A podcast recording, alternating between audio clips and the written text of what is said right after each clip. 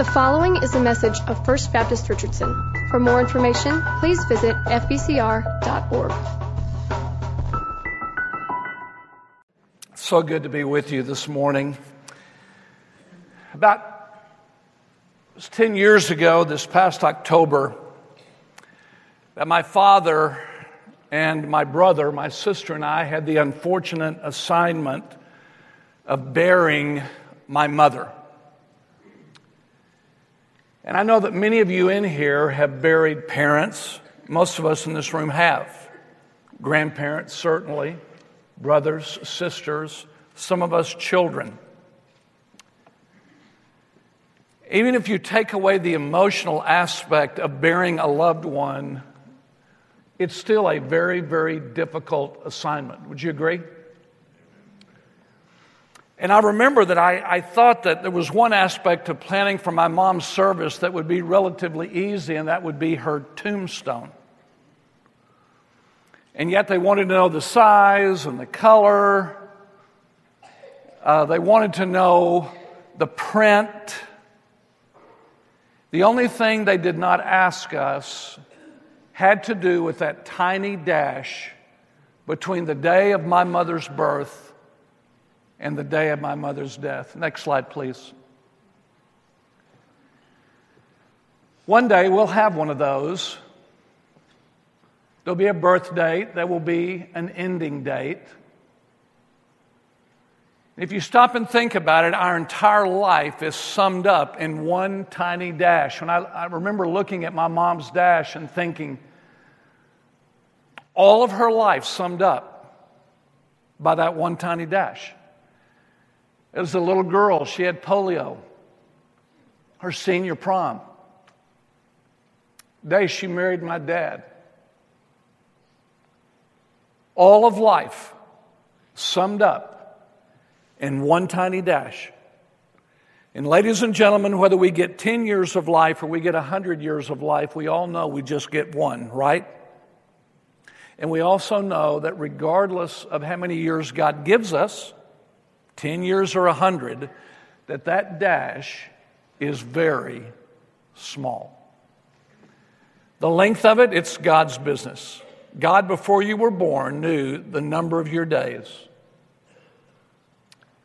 But what we do with it is our business. I know what some of you are thinking. Well, that's not true, Warren, because our lives are not our own. We've been bought with a price. And I absolutely would agree with that. But, ladies and gentlemen, I've lived long enough to see that very few people really think about whether or not the one and only God given dash that they are given is lived out as God destined it to be. And so this morning, I simply have entitled this message, Defining Your Dash. If you have your Bibles, I'm going to invite you to turn with me to the 26th chapter of the book of Acts. Acts chapter 26. Paul is standing in front of the great grandson of Herod the Great, King Agrippa. King Agrippa's father has already thrown Peter into prison.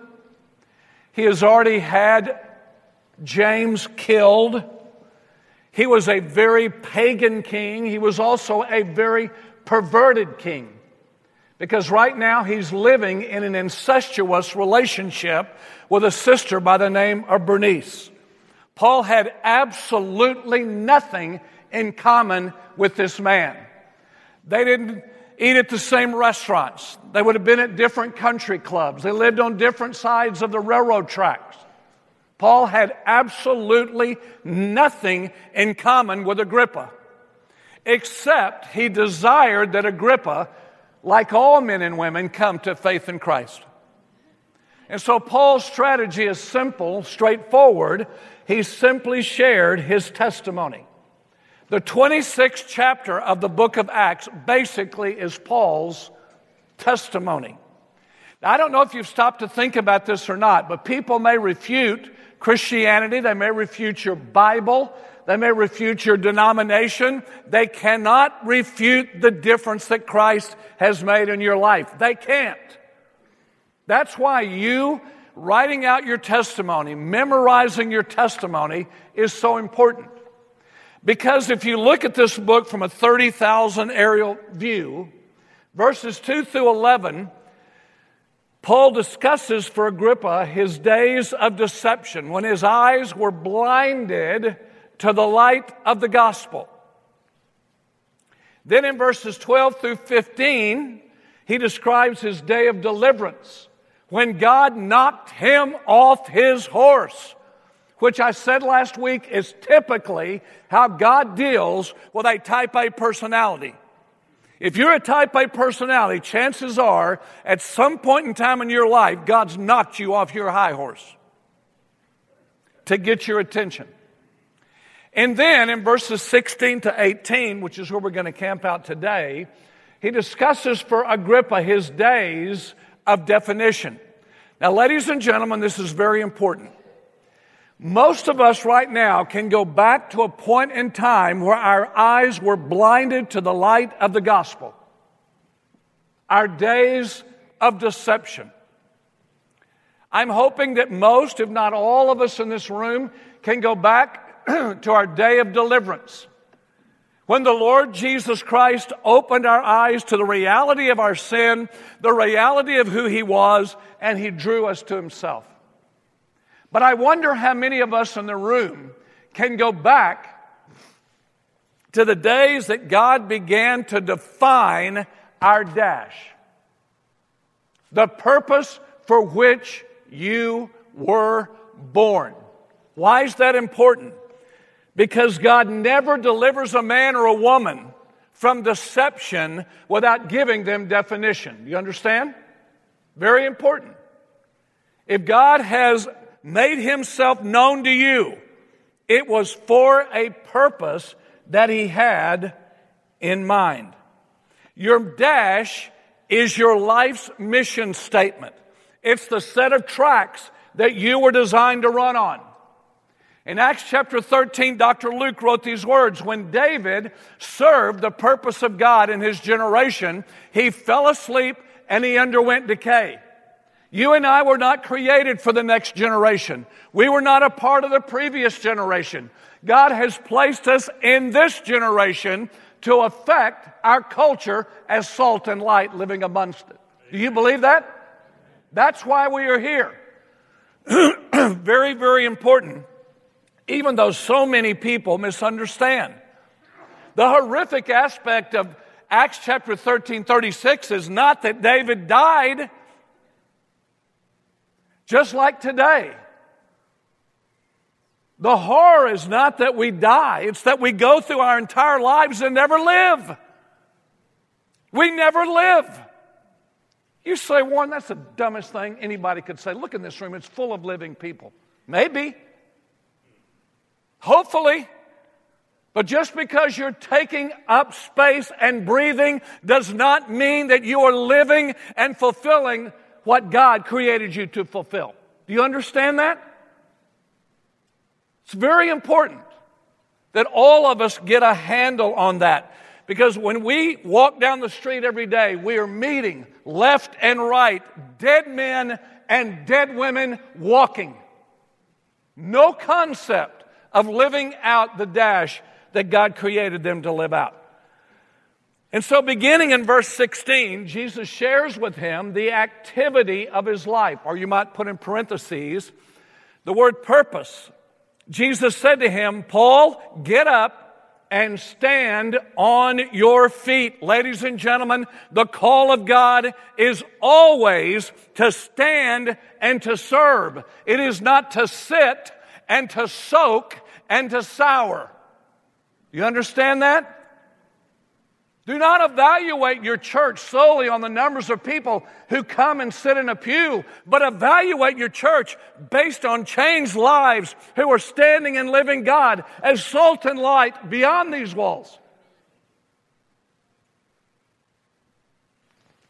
That's the primary activity that God called him to. Had a man the other day, he said, Well, how does a man know when his mission is complete on earth? I said, Okay, ask yourself two questions. Number one, is your heart still beating? If the answer is yes, move to question number two. Is your primary residence a cemetery? If the answer is no, your mission's not complete. Now, you may not walk as fast, you may not see as well, you may not get around, but as long as you are breathing, there is a kingdom purpose in why God still has you here. I don't know what that is. He does. He does. He has a purpose for all of his children. Now, finding this area of life that God wants us to live in doesn't mean that you're just simply busy. I want you to listen to me. There's a lot of busy people. I'm sure there may be a 95 year old man in this room or a two year old child in this room who's not really busy. Everybody in this room is busy, right? We're all busy. So I'm not talking about you being busy. Because a lot of busy people never fulfill God's plan for their life. I'm not talking about working for God. I'm talking about joining God, working with God, the Spirit of God in and through me, working out His plan and purpose for my life. Jesus said, Father, I have glorified you. Well, how did He glorify the Father? He answers that. The second half of John 17, he says, by accomplishing the work that you have given me. There's a definite article there. He didn't say, I've accomplished what you wanted me to do by just doing work for you, just healing or, or touching people or casting out demons. He said, I've glorified you by accomplishing the work that you have given me to do. Folks, do you know what the work is for you? Because if you know the Lord, you have a work that God has created you to fulfill. I remember when I was four, five, six years old, my little brother was three years younger.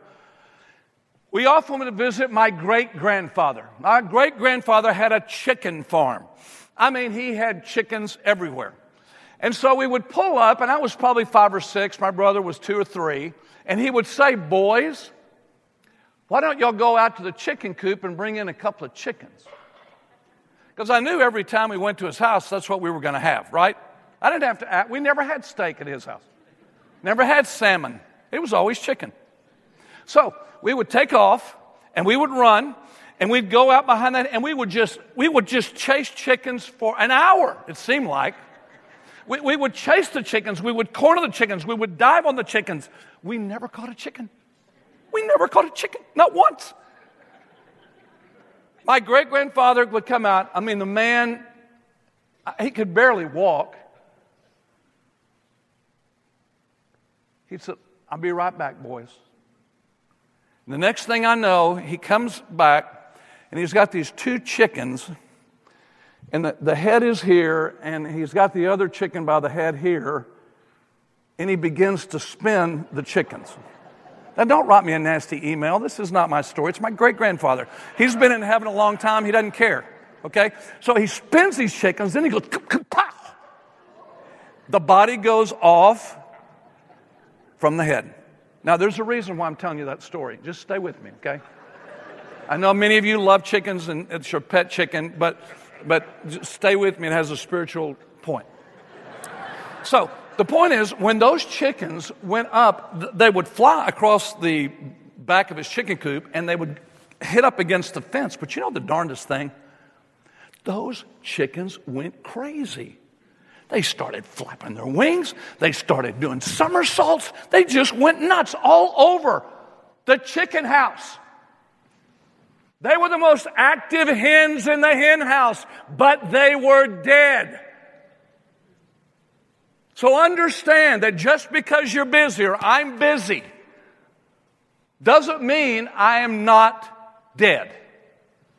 Do you understand that? And So Jesus said there are two activities, Paul, that I'm calling you to, and he, he lists them here.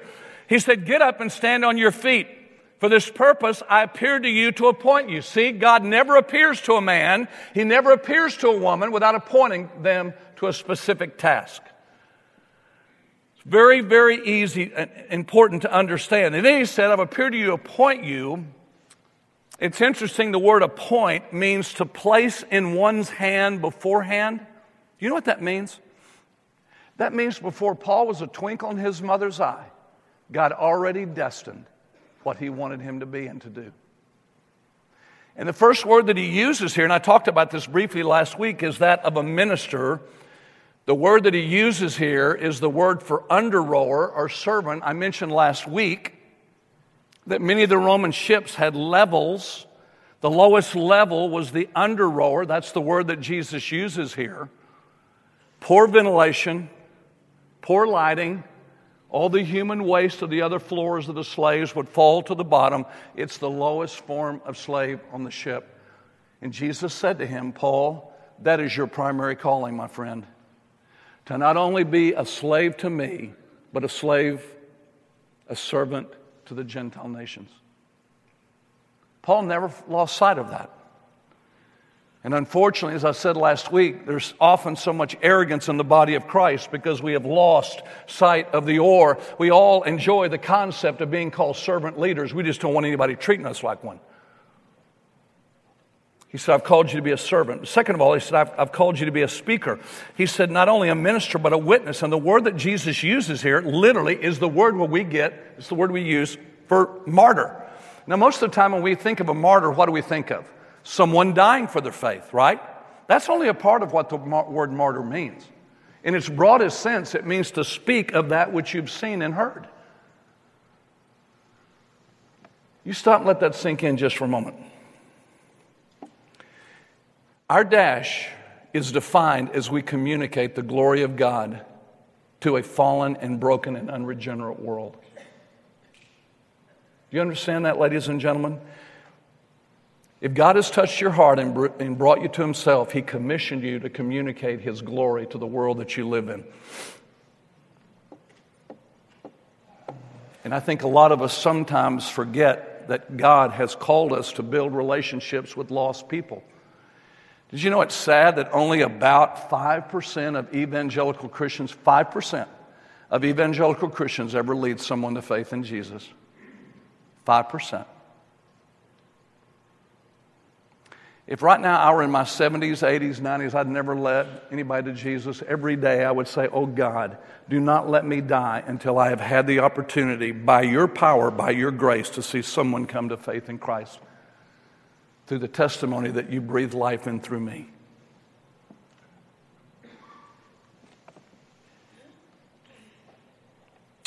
Speaker. Then he gives him the audience. Number two, he gives him the audience that he will primarily minister to. He said, In rescuing you from the Jewish people and for the Gentiles to whom I am sending you. Now, most of us believe that the Gentiles would have been Paul's primary audience. I submit to you that the Gentiles were Paul's secondary audience. His primary audience was to God, to an audience of one. Do you remember what God said of Samuel? God said, I'm going to raise up for myself a priest that will do all that's in my heart and mind. You and I will only be effective with our secondary audience when God begins to be our primary audience. Do you understand that? Does that make sense? Because the only way you're effective with your secondary audience is to be in love to be consumed with your primary audience, which is God. In other words, it is out of my love for Him that that love spills over into that secondary audience. Here's my question What's your secondary audience? Who are the group of people that God has called you to minister to? Children, it could be youth, it could be singles, it could be senior adults, it, may, it could be a variety of things or different people groups.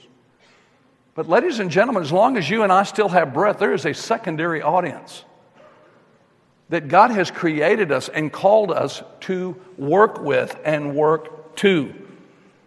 The Christian life is not only missional, it's incarnational. When I say missional, I think there are a number of churches who misunderstand missions. Because I've known churches before that see missions, well, they, they give to missions, they may have a missions program, they may go on mission trips. But missions is seen as a program. Did you know that missions in the New Testament is never described as a program? It's, described, it's, it's described as a lifestyle. Do you understand?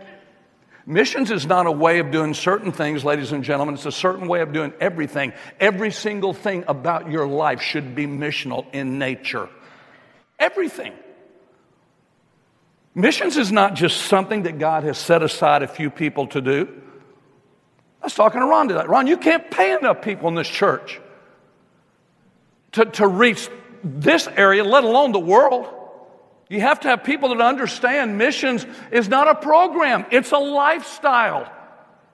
It's a certain way of doing everything. You see the difference? It's missional, but it's also incarnational, meaning that like Christ, we live as flesh and blood in the time period and in the culture that God's placed us. God didn't place you somewhere else, He placed you here to be salt and light in your Jerusalem, your Judea, your Samaria, your uttermost parts of the earth. And so for Paul, he said, I'm going to accomplish two things through you. I don't want us to miss this. The church cannot miss this. Look at verse 18. He said, Paul, I'm going to open you, I'm going to use you to open their eyes so that they may turn from darkness to light, from the dominion of Satan to God, that they may receive forgiveness of sins and an inheritance among those who've been sanctified by faith in me. So here's what he's saying. Very important. This is the, this is the church. He's saying, Paul, I'm inviting you to be a part of the salvation process, son. I'm going to use you as a lighthouse. Do You understand? This church exists for, for many reasons, but it has got to remember that God has placed it here as a lighthouse. You understand that? Which doesn't mean we just open the doors and say, Y'all all come in if you wish. It means that we are pursuing people throughout our community and inviting them. You know, there are 14 million people who say they would be in church today if someone they loved and trusted would simply invite them. 14 million. So he says, I'm going to use you in the salvation process. I'm going to let you join me as the Holy Spirit works through you in speaking my word and drawing men and women to myself. Now, I want you to understand, because a lot of people don't understand this about evangelism. You understand that evangelism is not selling Jesus? Have y'all, do y'all understand that? You ever been to a large corporation? Is the sales team very different than the marketing team? I, I, when I ask y'all a question, don't just stare at me. I just need to know. Some of y'all know the answer to this. When you walk into a big corporation, is the sales team different than the marketing team? Yes. Do y'all ever speak in here? It's okay. They're different. The skill sets are different. We're, God hasn't called us to sales, He's called us to advertising to simply tell the world the difference that Jesus has made in our life and why they need to give their life to Him. He said, I'm going to use you in the salvation process. Then he says, I'm also going to use you in the sanctification process. He says, as an inheritance among those who've been sanctified by faith in me. So, in other words, he uses the church, he uses us as individuals in the salvation process. That's the lighthouse.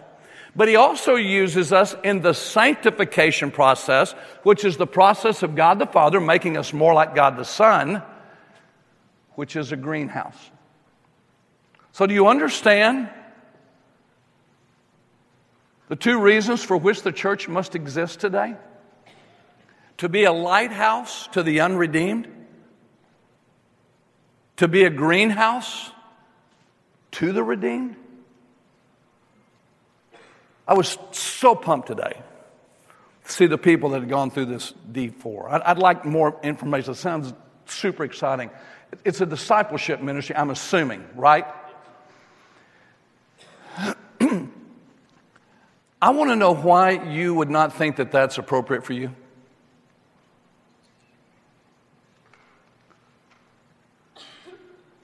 I guarantee you, when you made that, you made that announcement, somebody here thought that's for somebody else. That's not me. That's not me. Do you remember when one of the last things that Jesus said before he left was, Go and make disciples, right? Thank you. I, I just wanted to make sure that I, I, was not off. I took some uh, Benadryl this morning. I got a stopped up nose, so maybe I'm delirious. Yes. One of the last things he says go and make disciples. The only command in the Great Commission is the making of disciples. Right? Now, if I were to go and ask my wife, hey, honey, can I borrow a pair of your scissors? And I had a pair of scissors and I decided I want to walk out among you and ask you, can I cut the Great Commission out of your Bible? Just a couple of verses. Would anybody in here be open to that? Right, thank you. I'm glad. No. But I want to ask you something. You tell me which is worse, dear church to cut it out of the Bible or to live our lives as though it doesn't exist. Because don't both of those roads lead to the same conclusion? That is, we do absolutely nothing. We're to be a lighthouse for the unredeemed, a greenhouse to the redeemed. And I think the church quite honestly, has got to evaluate every single thing it does in light of those two objectives. Is this thing that we're planning on spending a lot of money? Are we hoping to see new people come to know Christ through it? Is this a chance for us to disciple our people? I don't know if y'all are feeling this or not, but I feel like it's like God's pushed the fast forward button in the world right now. Do y'all sense that? And I really don't think that the world is falling apart. I think God is putting things together for the return of His Son.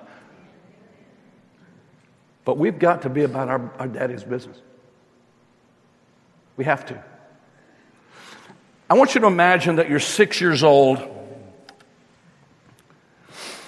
Your dad wakes you up on a. Does, does that camera go over here? I didn't even ask that before, but I'm going anyway. Uh, this. Um, I, I just want you to imagine you're six, seven years old, little boy, little girl. Your dad gets you out of bed on a Saturday morning. Hey, let's get up and spend some time together. You're thinking, oh, we're going fishing? Are we going to go eat donuts? And your dad hands you a paint can. And he goes out and he says, Son, here's what I want you to do. I want you to go and I want you to paint the front door. I want you to paint the front door. and I've got to go to the store and I've got to get some more paint. And I'm expecting by the time I get back, that front door is going to be painted. Okay, Dad. So I have my paintbrush and I begin the process of painting my front door. But after a while, I notice that there's crevices in the door and there's cracks in the door and it's hard. It's not easy. And, and so I, I find myself thinking, man, this is a lot harder than I thought it was going to be. So I'm going to I, am going to do something a little different. I walk over to the front window of the house and I decide that's what I'm going to paint. Oh my goodness, it's so much easier. The paint just glides on so much easier. There's no crevices on the window.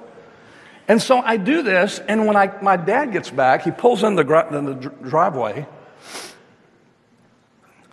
I wasn't the sharpest knife in the drawer growing up, but I could tell when my dad was ticked. For one thing, his arms were crossed. He had this look of disgust, and he calls me by my middle name, which means I'm in deep yogurt. And so I said, Well, Dad, look.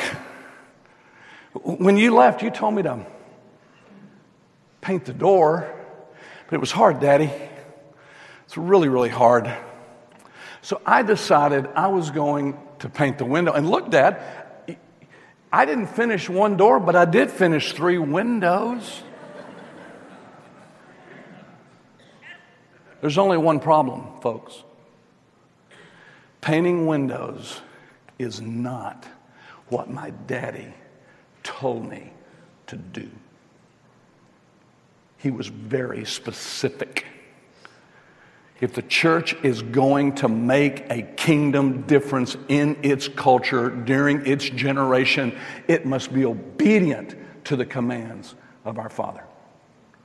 Because the last thing I want, and I'm sure the last thing you want, is to get to the very end of my life saying, Look, Daddy, look, I did this.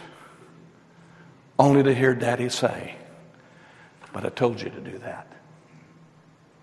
Would you pray with me? Father, I pray today with all of my heart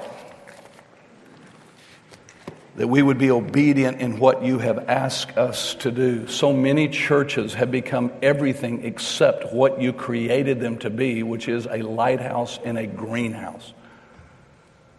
So many have gotten away in our community from the preaching of the word. So many have lost a heart for lost people. So many have believed that disciple making was something for someone else, not them. You were very specific what you wanted the church to do when you left. And I just pray today, God, that you'd remove any blinders from our eyes, that you would break our heart for the lost, that you would give us a hunger to pour our lives into those younger believers who desperately need spiritual growth. And I pray this for one reason. I don't ask it for the glory of this church or the men and women who make up this church, but I ask it for the glory of the Lord Jesus, in whose name we pray. Amen.